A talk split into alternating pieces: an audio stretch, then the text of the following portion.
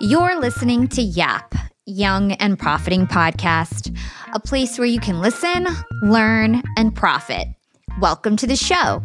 I'm your host, Hala Taha, and on Young and Profiting Podcast, we investigate a new topic each week and interview some of the brightest minds in the world. My goal is to turn their wisdom into actionable advice that you can use in your everyday life, no matter your age, profession, or industry. There's no fluff on this podcast, and that's on purpose. I'm here to uncover value from my guests by doing the proper research and asking the right questions. If you're new to the show, we've chatted with the likes of ex FBI agents, real estate moguls, self made billionaires, CEOs, and best selling authors. Our subject matter ranges from enhancing productivity, how to gain influence, the art of entrepreneurship, and more.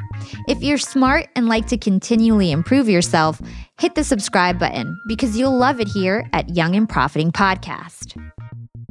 This week on Yap, we're talking to one of the most recognizable faces of the millennial generation, YouTuber and television star, Josh Peck. If you're not familiar with Josh, he's most well known for starring in hit Nickelodeon shows like Drake and Josh and The Amanda Show. These roles catapulted Josh to starring in a string of hit television shows and movies, including Red Dawn, The Wackness, the Disney Plus original series Turner and Hooch, and most recently the Hulu original How I Met Your Father and the iCarly reboot on Paramount Plus. Today, Josh has one of the biggest dedicated fan bases on the internet with over 13 million followers on Instagram alone. He's also a podcaster who hosts the Curious with Josh Peck podcast and author of the new memoir, Happy People Are Annoying, which has been very well received. In this episode, Josh and I have an honest conversation about the relationship between humor and insecurity. He reflects on his early interest in performing and comedy, and he shares his inspiring come up story from Nickelodeon to the silver screen, as well as the harsh reality that comes with being an actor. We then learn how he overcame his issues with body image and drug addiction, and we hear his secret to true happiness. If you've ever struggled with mental health issues or addiction, or maybe like me, you grew up watching Josh on TV and you simply want insight for what it was like for him on the other side of the screen. Whichever it is, you're going to without a doubt love this conversation. Hey, Josh, welcome to Young and Profiting Podcast. Thank you so much for having me. I am super hyped. For those who don't know and who might be living under a rock, you are a young comedian and actor. You actually started on Nickelodeon shows like The Amanda Show and The Drake and Josh Show, which pretty much defined the TV consumption of most millennial childhoods, especially those younger millennials. And in fact, I have a lot of 25 year oldish girls that work for me, and they were freaking out that you were coming on the show more than Matthew McConaughey being on the show. That just goes to show that you are truly an icon of our generation. Well, it's a great honor. And you really, if you really sit down and think about it, McConaughey's fine, good actor, but is he offering up what Peck's offering? I'm not so sure. yeah. And since your Nickelodeon days, you've had multiple film and millennial roles. You've become a huge social media influencer with over 20 million followers across Instagram, YouTube, and TikTok. And on top of everything, you're now an author with your new memoir, Happy People Are Annoying. So let's start there. What's up with the title of your book? Why are happy people so annoying? Well, my book agent told me that'd be a good title, and I realized I should go with the people whose business it is to sell books. I'm only half joking. I, I wrote a 30 page proposal for this book, and I had no title. And initially, I sort of was working with titles like The Millennial Guide to Survival or Everything I Wish Someone Had Told Me. And I didn't love any of those, but I, as you know, like there's nothing easy about titling anything your podcast, your book, your kid. And so once my agent read the proposal, she sort of pitched this idea. In a weird way, the book sort of grew into the title, which was like this idea that I'd gone throughout my whole life assuming that like happiness or what I thought it was was reserved for people who were generationally wealthy, attractive, the quarterback, and I just thought that I didn't receive the same sort of manual for living that everyone else had been given at birth. And my journey facing challenge and trial and walking through it has helped me to sort of define what happiness is for me. Yeah, I love that. And I have to say, your memoir was super easy to read. It was inspiring. It was funny. It was relatable, even though I'm not an actress and never did acting before, but I related to a lot of things that you said. And I feel like a lot of people who read your book did as well. And I think my audience is going to really resonate with your story. So let's start up with your childhood. You grew up in Hell's Kitchen. You had a single mom as a mother. You never met your father, and you were up and down financially as a child. And at eight years old, you actually started developing your love for comedy and ended up doing stand up. So let's start there. How did you first get into performing? I think just having a, a mother who was sort of like this unrealized performer, like her great love mm. has been musicals and singing and just kind of stand up comedy. She's just a natural entertainer. And she used that superpower to be a great business person. And yeah, we certainly struggled financially, which I don't think is a new experience for anyone with a single parent, especially a woman in the 80s, like having to deal with all like sort of like that toxic masculine workforce mm. and what mm. she was sort of those waters she was navigating, I would imagine required her to sort of arm herself with those tools of like, when I walk into a room, I'm going to crush it with a joke immediately. And then you're going to know who has the power here. So I knew immediately, like, there's a currency to like having the ability in which to take over a room. And comedy can be that superpower. And even at eight or nine, it doesn't matter. You're immediately upgraded to the adult table as soon as you prove that you're funny. Mm, that's super, super interesting. So, how did you kind of hone your chops? Like, how did you practice and start to learn initially? I think I was just obsessed with television and sitcoms and talked about my best friends growing up were Billy Madison and Ace Ventura and the Fresh Prince of Bel Air. Like, I didn't know that I was sort of putting in my 10,000 hours. I just saw, thought that I was obsessed with TV like all my other friends were. But in a weird way, I was like absorbing the rhythms. And comedy is very for the most part subjective, but there is a justice to comedy in that if it doesn't get a joke, it's really hard to interpret that it worked. So I like the idea of being like, there's no debating this. If I get a laugh and laughter kind of like crying is involuntary, like there's no interpreting that. I got it and I get the pat on the back for that one. Mm, it was like that instant gratification, right? Oh, yeah, you chase it. Yeah. And so it seems like your mom was really supportive throughout your journey, but actually, people like your grandparents really thought that there was no lifelong career trajectory as an actor, and they thought it wasn't really a stable profession. So, how did you kind of move through that, even though there were some naysayers in your life? Well, I, I think just inherently there were people in my life like family members. I mean, people had no problem, especially then in the 90s, like giving their opinion about how ridiculous it is that mm-hmm. the idea of having a, a full realized life in this crazy profession and and their pragmatism or their nervousness isn't without reason. I, even now, in today's day, I would say Look, if my son told me that he wanted to be an actor when he was 18 or 19, I would certainly be like, Are you sure you don't want to be a dentist? How about teeth? Maybe you should try teeth. because it's a crazy business, it's a big swing. Even though I, I feel like many of us feel like we know some actor in our life or some performer or some influencer nowadays, it still is the the lesser taken path. And because of that, it affords you some really big wins and possibilities for greatness and also a lot of uncertainty. So it was understandable. But I went to performing arts high school when I was 12 years old. And I remember I was suddenly surrounded by people. I mean, my school had alumni like Claire Danes and Jesse Eisenberg and Alicia Keys, but even maybe not as big as they were, just like working kid actors who were on Broadway shows or TV shows and I was like, well, they're making grown up money. Mm. So suddenly it seemed possible because I was, you know, making 20 bucks a weekend performing at Caroline. certainly not enough to pay your rent. But I was like, wow, these kids are doing the thing that I love and they're making a grown up salary. Like maybe this is possible. Yeah. And so you believed in yourself enough where at one point in your memoir, you talk about meeting the president of Nickelodeon for the first time and you were in love with the show All That which is like the kids' version of Saturday Night Live, if, for those who don't know. And you mustered up the courage to actually tell him that you wanted to be on the show. So I'd love for you to share that story and some of the lessons that you learned. Well, I would audition for Nickelodeon a lot as a kid, and the Viacom headquarters was in a building called 1515 Broadway, which I imagine is still there. And it sort of had all their subsidiaries housed in this gigantic building. That if you watch MTV now or have for the last 25 years, whenever they're doing like, I mean, back in my day, there was a show called TRL, but like whenever you see them sort of overlooking Times Square, that is 1515 Broadway. So I would audition at Nickelodeon all the time. And I would basically tell them, like, listen, I'm young, I'm funny, and I'm chubby.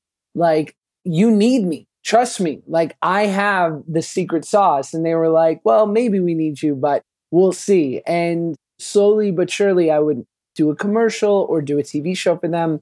And then I booked this movie called Snow Day, which was, was my first movie. My mom and I fly to Canada, first time out of the country. And one day I'm just like chatting with some guy who had a great laugh, and I'm giving him some of my material from stand up. And my mom sort of sidles over to me and is like, Do you know who that is? It's the president of Nickelodeon. And she said, You should tell him you want to be on all that. Because until that point, I could not get a call back for all that. I would audition, I would pray, I would try to suck up to the casting director, but I was just not what they were looking for.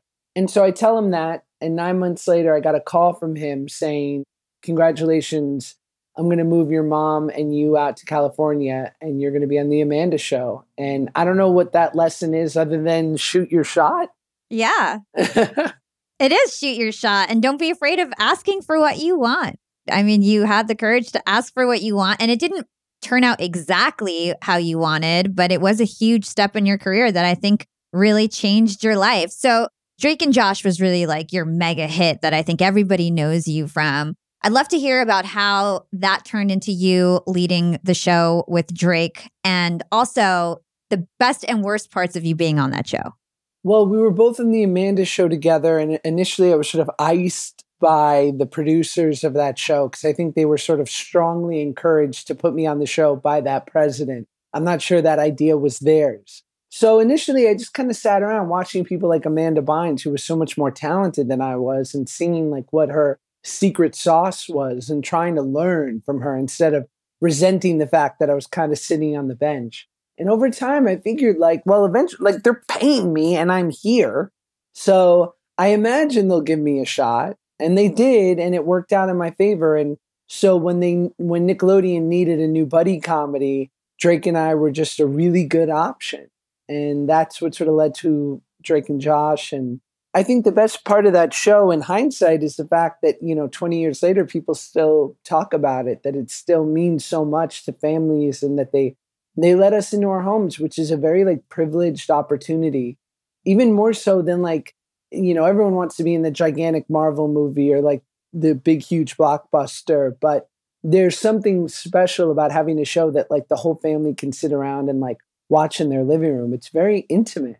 And I think that's what the show has been for a lot of people and even generations now, which is really special. And I think the hardest part of the show was just I was sort of introducing myself to the world in a body that I wasn't quite comfortable in because I was pretty overweight.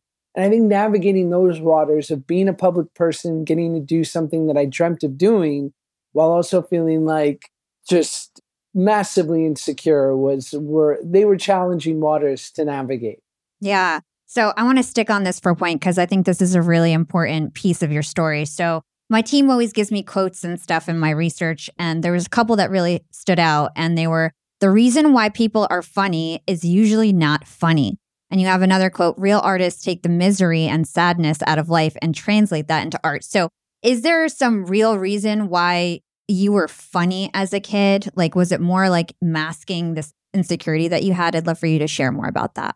Certainly. I mean, when I meet like really attractive people now that try to go joke for joke with me, I always want to say to them, like, listen, there's a chance I'm funnier than you, but trust me, I'd trade it for a second for your face. Like, I would have traded it all, but uh, certainly, because why not? I mean, listen, I live a pretty like normal life, all things considered. But being a public person, like I'm not gonna delude myself. Like I do get a little bit of special treatment here and there. Like maybe it's easier to get a reservation at a restaurant. I mean, I'm not that fancy. Or like I'll be like at a coffee shop and people be like, "Oh, it's on me," and I'll be like, don't give me the free coffee. Like I this I can afford. And so I have to like remind myself of like, oh, like most people don't get this, Josh. Like so have an understanding of like your privilege. Attractive people get that all the time. like a lot of people grow up that way, right? Where they're just like, oh, people are so friendly. I'm like, yeah, to you. And so I just think that the need in which to create this defense mechanism to sort of navigate your way through the world isn't necessary for certain people, but for a guy like me, it certainly was. Yeah. And there's a legacy of the big funny guy. So it, it made sense. Maybe if I grew up in a really athletic community, being the big guy, it would have made sense to try to go be an offensive lineman for my high school football team. But in New York, growing up with the mom I had, it was to be funny and entertaining. Hmm. I love that. It's like you use that as a way to kind of shine and be likable, even though you felt like on the outside you weren't just be- being liked for your looks. You got to be liked for your personality, basically. I think so. And I think there was a need to, I felt like I walked into situations at a disadvantage, that people made a snap judgment about me being that weight of like, oh, you're, you lack willpower or you're slovenly or something. And I didn't want to be that great. I just wanted to be at an even sort of at the same level as everyone else. Let's hold that thought and take a quick break with our sponsors. Young and Profiters, they may call me the podcast princess, but I'm also the LinkedIn queen. I've been a LinkedIn influencer for six years now, and I teach one of the most popular courses about LinkedIn. And I love to teach sales on LinkedIn because when it comes to B2B sales, LinkedIn has got that on lock. LinkedIn is where all the decision makers are hanging out. There are 180 million senior level decision makers on LinkedIn and 10 million C suite decision makers. These people are on LinkedIn and they're in the mode to buy. They're using LinkedIn for their buying journey to research vendors or sales reps that they might work with, to look up how to solve their problems, to learn from industry thought leaders. They are in the mode to buy, whereas on other platforms, they're in the mode to be entertained. You want to get them in the right mindset. You want to cut through the noise with LinkedIn ads. In fact, 79% of B2B marketers rate LinkedIn as their top channel for paid media. And LinkedIn has the best targeting because they've got all these different inputs. People are putting their resume basically up on there. And so there's so many keywords that they can use to target the right decision makers so they can hear about how you solve their problems. And I've got a special gift for all you young and profiters who want to try LinkedIn ads. You can get a $100 credit. LinkedIn was super generous. If you want to make B2B marketing everything it can be and get a $100 credit on your next campaign, go to linkedin.com slash yap, Y-A-P. Again, if you want to claim your credit, go to linkedin.com slash yap. Terms and conditions apply. Young and profiters, we are all making money. But is your money hustling for you? Meaning, are you investing? Putting your savings in the bank is just doing you a total disservice. You got to beat inflation. I've been investing heavily for years. I've got an E Trade account, I've got a Robinhood account, and it used to be such a pain to manage all of my accounts. I'd hop from platform to platform. I'd always forget my Fidelity password, and then I have to reset my password. I knew that needed to change because I need to keep track of all my stuff Everything got better once I started using Yahoo Finance, the sponsor of today's episode. You can securely link up all of your investment accounts in Yahoo Finance for one unified view of your wealth. They've got stock analyst ratings, they have independent research. I can customize charts and choose what metrics I want to display for all my stocks so I can make the best decisions. I can even dig into financial statements and balance sheets of the companies that I'm curious about. Whether you're a seasoned investor or looking for that extra guidance, Yahoo Finance gives you all the tools and data you need in one place. For comprehensive financial news and analysis, visit the brand behind every great investor, yahoofinance.com, the number one financial destination, yahoofinance.com. That's yahoofinance.com. So, something that I found very, very interesting growing up watching Drake and Josh, everybody thinks that you're super rich and that you made it for life off that show, but it turns out you were only paid like a hundred grand a year for like five years or something on that show. And it really was tough after it ended to continue to monetize that fame because there was no social media. Hollywood in the 2000s is very different from Hollywood now. So I'd love for you to kind of share some more on that and give us some color about that situation. It's gross to talk about money, but the reason it, I felt compelled to do it was that I believe there was this misconception of like what a guy like me coming from that show, where we should be at in life the moment it's over, fiscally, and just how much runway you you actually have. I remember this woman after she read the book or saw some excerpt from an interview was like, I work with kids and I make 50 grand a year. Like, who are you to say this? And I was like, ma'am, first of all, no one is debating you that you should be making way more money and what you do is way more important than what I was doing. I just think the difference is, is that no one thinks you're making a million a year, but a lot of people thought I was. And so I think the reality is when you finish a show like that, if you're making a, a middle class income, you only have a year or so runway if you've been smart with your money before it's important to find another job, especially if you're sort of helping support the family the way that I was at that age, which was my honor because my mom sort of gave up so much of her life to come help me. It was challenging. And I think naturally we see kids like that. And if they do have to do a job to pay the bills, which maybe isn't necessarily some Oscar award winning part, but it's just something that's sort of again for a paycheck, we instantly judge them and think like, what'd you do? Blow all your money? Like, what are you just some some cliche who, you know, had a Bentley or something? When in reality, there just there wasn't as much as people thought. Yeah. It's so interesting. And it's kind of sad. Like I, I feel like Nickelodeon, you probably feel like did a lot for your career, but do you ever feel like they sort of took advantage of you considering how big that show was and, and how little money you made off of it? In hindsight, I don't really yes. No, I'm kidding. I don't complain and I don't begrudge it because I'm lucky enough to be so happy with where I'm at now. And I, I think things are certainly better from what I've heard. Yeah. So what happened after you ended Drake and Josh? How did you pivot? considering that your television career was over? Certainly. I mean, I don't know. I mean, my television career wasn't over, right? The show was over. So I think that's not the best way to phrase it because it's like your career isn't over as an actor until you stop acting. So it's just what's next. So that's really what it was. What was next? So I wound up starring in this movie called The Wackness with my favorite actor, Sir Ben Kingsley, and Method Man and Mary Kate Olsen, and we wound up winning Sundance. And it was like this indie movie that I dreamt of doing because, you know, at 21, what I really wanted my whole life was just to be an actor. I didn't want to be a movie star, and I didn't want to be, I certainly didn't want to be a, a child star, and I didn't want to be uh, the funny fat guy. I just wanted to be an actor amongst actors. And I remember getting that opportunity because I loved doing the kind of stuff I was doing on Drake and Josh but it came a bit naturally to me, just being sort of like big and funny and sticky. And that was a huge part of me. But movies like Mean Creek and eventually The Wackness, that was um, another side that I really wanted to explore, something more grounded and subtle, because those were the sort of movies I loved growing up. Yeah.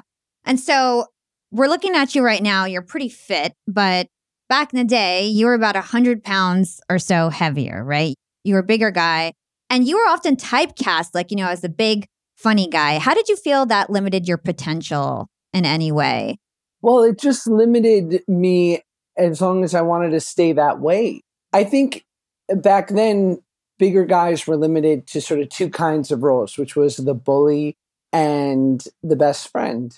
And Mean Creek, actually, that movie, I was playing a bully, but it was the first time I actually got to play this fully realized person because he was sort of this tragic character, this kid who so desperately wanted friends. It, the only way in which he knew to sort of do that was to sort of antagonize kids just so they would notice him. And I remember when that movie came out and it was so well received and I thought I can't wait another 10 years for another part like this to come around, like for a big guy to actually play a real person. So I lost the weight and there were certainly people who were like right now you're part of like a pool of four or five guys, you know, vying for these roles. But if you lose weight and you get down to a normal weight, like you're going to be going against Jake Gyllenhaal for roles. Like, are you sure you want to do this? And obviously, Gyllenhaal doesn't have to audition for movies. He's so damn handsome and talented. but like, they basically were saying the pool is much wider if you are at an average in quotes weight. But I knew that I wanted to be able to play those other roles, and it was necessary for me, in addition to all just the inner reasons I did it, that I wanted to be healthier and more comfortable in my own skin. Yeah. And so you had tried many, many diets before that. What did you do to actually get the weight off? Oh, it's just boring. I just ate better and worked out more. And I feel bad saying that because people always want some kind of hack. I know I did at that time. But I guess the only thing I, I can ever say to people who are on their own journey to to perhaps lose a bit of weight or get healthier is I was just sort of sick and tired of being sick and tired. I tried so many different ways and inevitably I had to feel completely over my way to try it someone else's. And so I always say to other people if, if you're feeling hopeless or you're feeling like your way doesn't work anymore, I'm sorry you're going through that, but it's it's a great place to start. And pain can be a great motivator and you never learn anything on a good day. Yeah, I love that. Okay, so you lost all this weight, you accomplished this big goal, and you eventually turned to another vice other than food, and that was drugs and alcohol. And in the book, you described the first time you ever did drugs, and you say that it made you feel typical. What do you mean by that, that it made you feel typical? I think I'd spent my entire life up until that point. I was having this very specific experience. I was working in this adult career as a young kid since I was 12 years old, and there was a lot of responsibility. Mayim Bialik, who I'm a big fan of, especially because she's done this beautiful job of transitioning from starting as a young actor and sort of growing up in, into this great adult performer. She said, as an actor, you're not really allowed to have a bad day. Now, there are plenty of examples of, of actors having bad days on set, but it's very important that you come and you show up ready to do what you have to do because there's a lot of money riding on it. And so I think that was my life up until I was 18, 19 years old. And I felt like I had to be sort of very measured with everything I did because I had so much riding on it, as opposed to what a lot of 18 and 19 year olds want to do, which is to be frivolous, a bit reckless, and basically stupid. And so when I was 18, 19 and I was experimenting in this, these ways, I felt very typical and I had lost all this weight and I felt like I, I was making up for lost times, I think. Mm. Yeah. And so, what was the turning point? Can you share the story when you realized that, like, you have to get sober and that, like, enough was enough and you wanted to kind of change your life for the better in that way? So, I lost 100 pounds and I thought I'd be all better. And then I wasn't. I was still the same head, just in a new body. So then I tried drugs and alcohol, and uh, that didn't work either. And so then I figured, well, success and prestige, maybe that'll work. So I uh, do this movie as I talked about the Wackness. And as I said, like my dream when I was 16 in that movie, Mean Creek, was to one day come to the Sundance Film Festival, which at this time to me was like better than the Oscars, and to be thin and to have like a movie I was proud of. And it came true.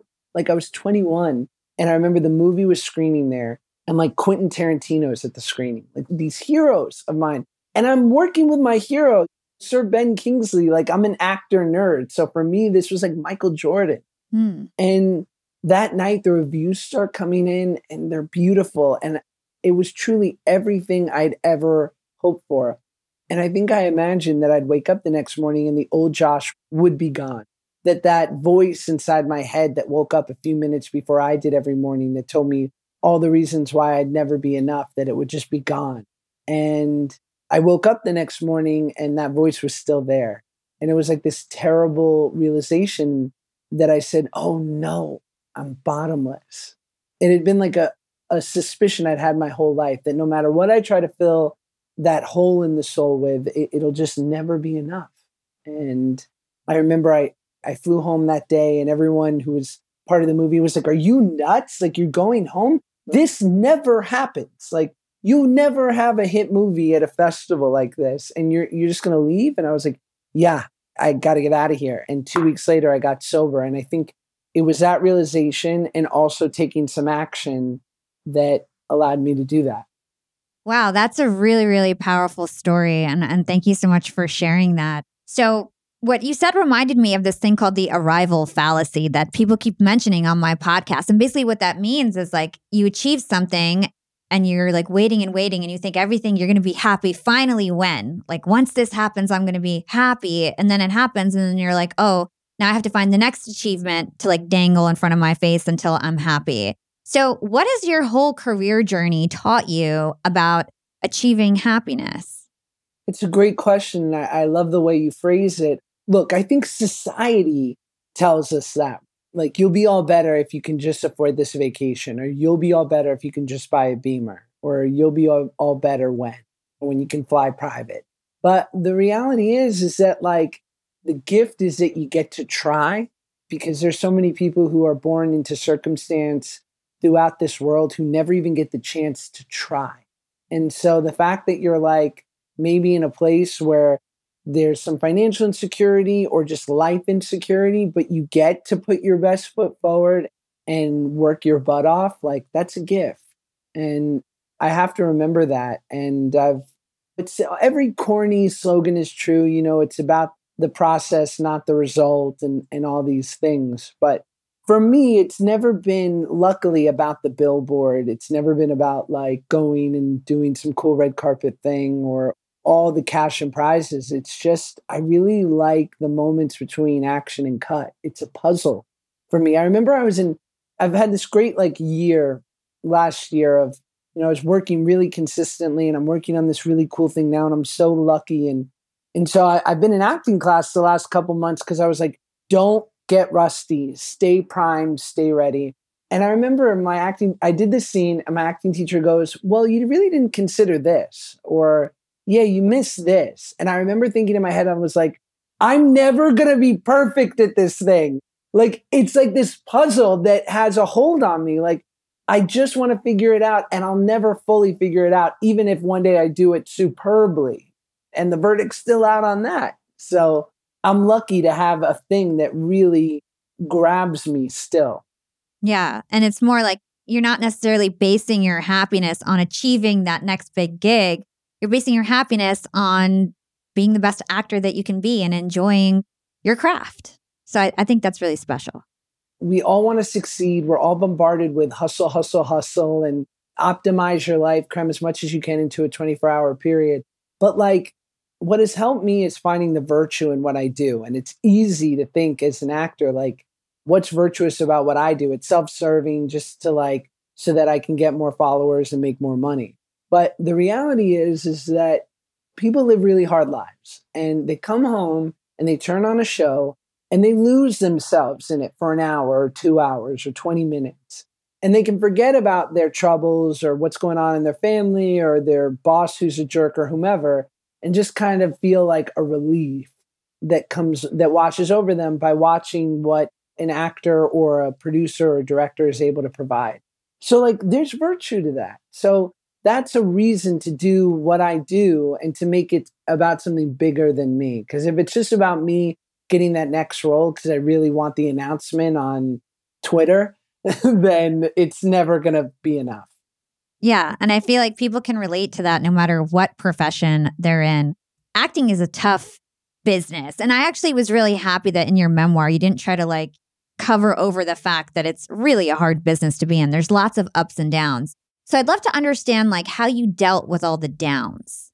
I uh, uh therapy, support, good friends, being sober and never laying down. I I've heard someone say uh if you're walking through the shit just try not to sit down.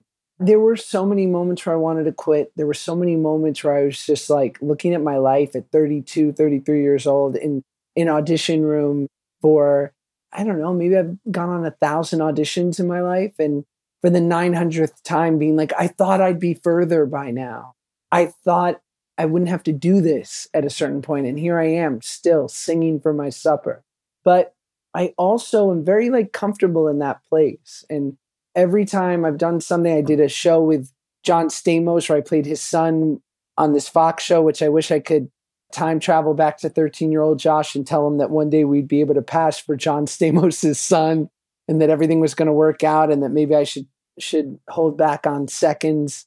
And that show was this great thing and everyone was like this is the moment like and then that show was a great experience and then got very canceled or last year I did this show for Disney Plus, Turner and Hooch. So proud of it. One of the best experiences. And that show only went one season. So, like, I'm comfortable in that place of like, go to an audition, get the pages, memorize it, go in there and realize that nobody's really thinking about me. I'm there to serve a purpose. Hopefully, I can help whatever puzzle this writer or director has set up for themselves, where they're like, I really got to fit these roles. Like, maybe I can be that guy. And if I'm not, well, maybe you're closer now to who you're supposed to pick because you realize someone like me is definitely not who you need. Yeah. And I've heard that said before about auditions. Like, you're either going to help them by being the right guy for the role or help them get closer to realizing who they don't need. Either way, you're of service. And I have to remember that. We'll be right back after a quick break from our sponsors. Young and Profiters. Yap Media is growing so fast. I have 10 open roles just this month. In the past, it would take me so long to find hires. I have to go on all these different job sites. I have to create my own skills assessments. That's why I let Indeed do a lot of this heavy lifting for me. Indeed is the powerful hiring platform where I can attract, interview, and hire all in one place. Indeed has things like skills assessments, where when we have specific roles, we can find an assessment that matches that role and we can make sure they have the skills that we need.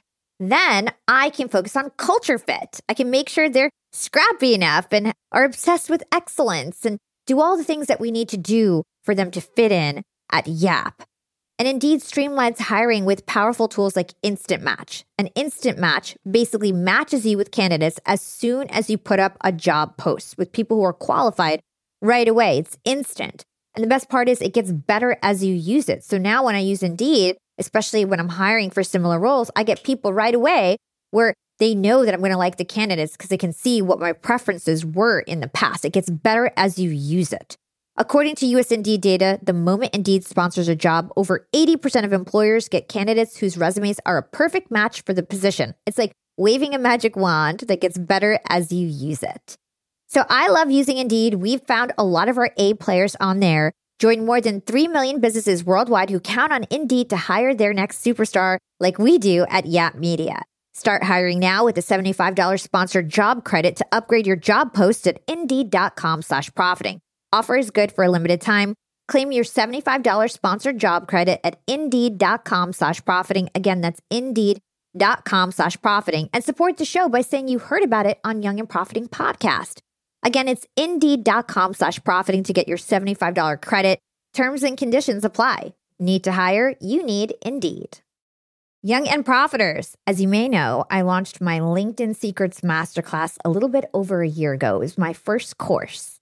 And so far, I've generated well over $500,000. And the best part is, I didn't have to figure out how to set up my mastermind subscriptions, how to do abandoned cart targeting, and all of that tech geeky stuff.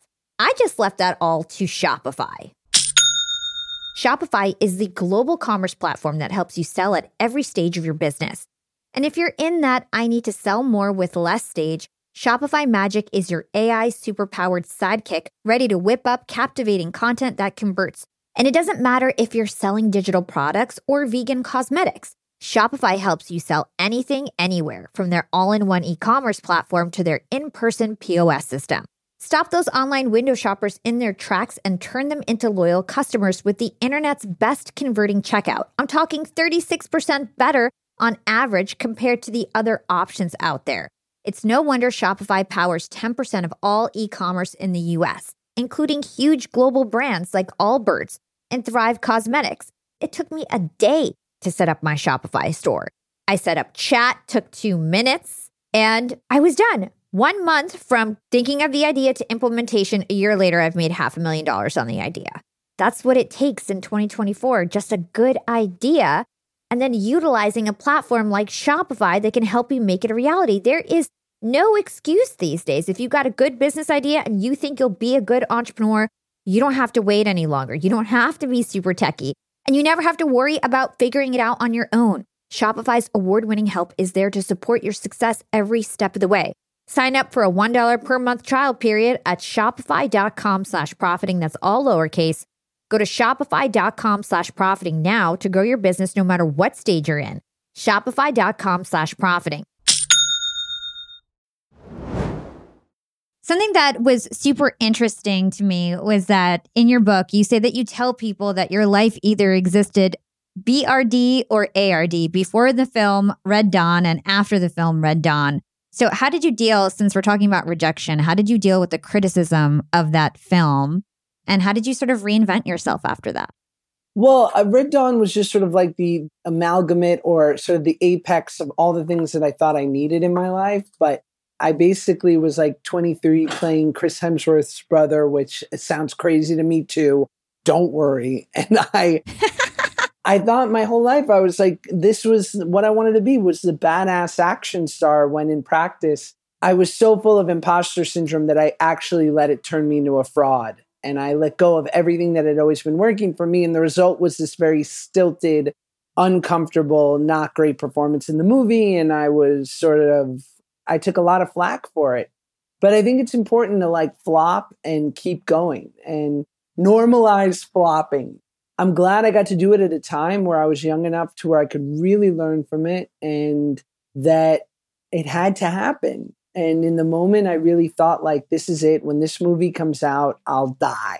And it came out and the reviews came out and I, I just kept walking. And I think that's important to know. And I don't, on my podcast, Male Models, I've been lucky enough to interview like serial entrepreneurs, Gary Vaynerchuk and Daymond John. And I remember I asked them, How long do you mourn a loss when a company doesn't quite live up to expectation or something falls through a deal or something?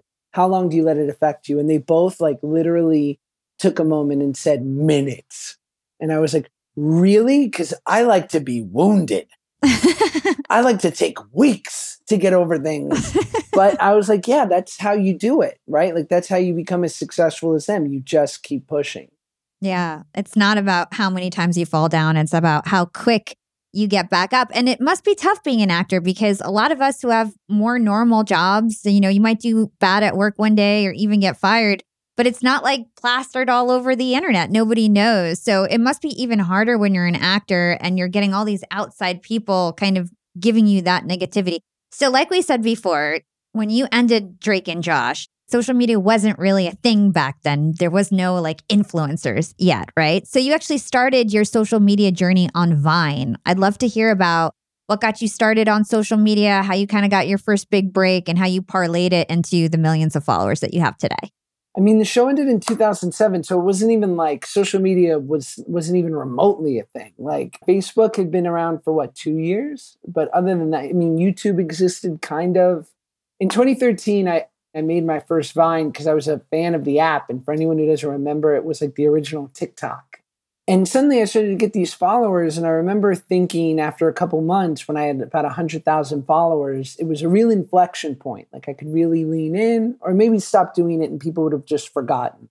And I even had agents and managers calling me at that time saying to me, like, what are you doing? Like, we're trying to make you not just like the goofy guy from that kids show and you're like making silly videos in your car. Does this, does this hurt us? And I was really lucky to have an apostle during that time, my buddy Rami, who worked in social media early on. And he said, Listen, Josh, don't let anyone tell you they know what this is because I work in it and even I don't know. But I'll tell you that being able to go straight to your followers, affecting hundreds of thousands of people, finding out what they like, what they don't like, and everything in between, that's powerful. So do this. Do it every day.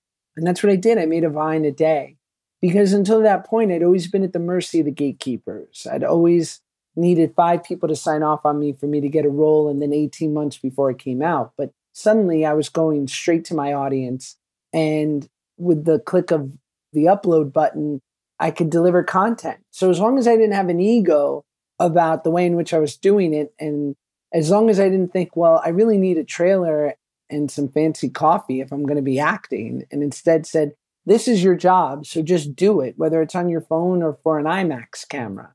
And the result was really great, and it grew to to a good amount of success on Vine, Instagram, YouTube, and even TikTok, and brought me here now. Yeah, and honestly, I love what you're saying. You're basically saying for a long time, and I always talk about this for a long time. everything that you did required a gatekeeper to say like, yes, you're, you know, you're welcome, Josh. Like we pick you, we choose you.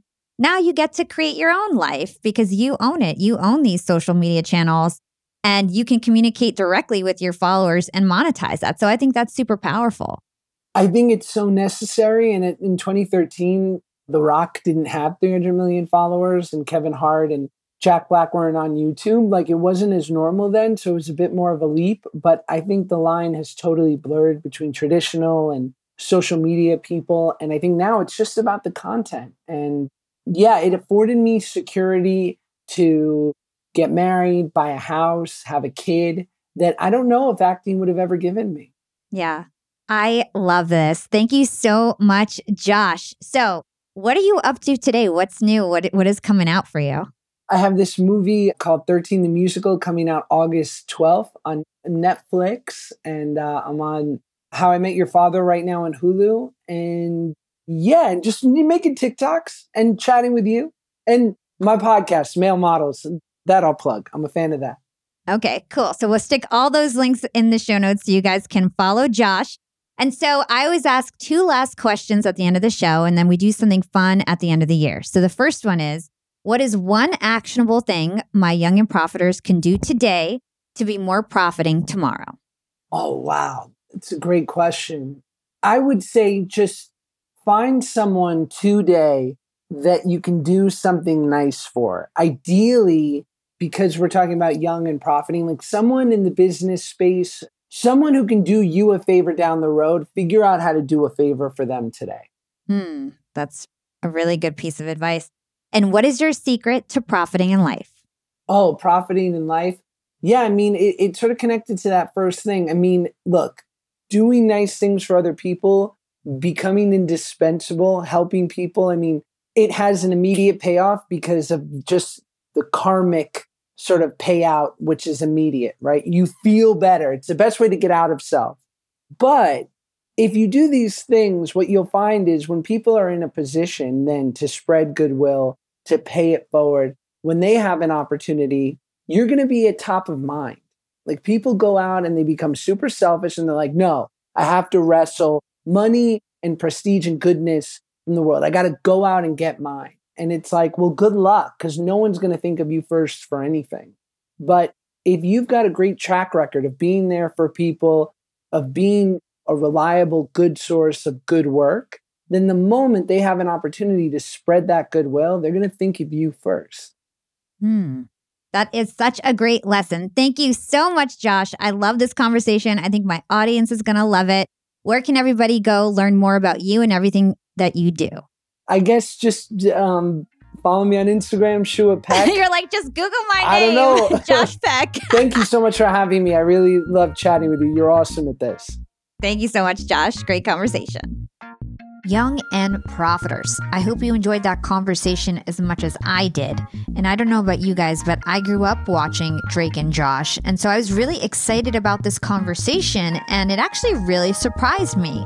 Truthfully, I had no idea about the struggles that Josh faced until I started researching for this interview.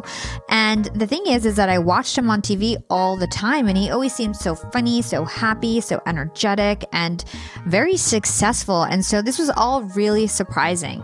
And the thing is that when Josh was facing insecurity around his weight and drug addiction, he still showed up to his job to make people laugh and entertain them so that their own lives were a little bit better. So, how big and strong of him to do that.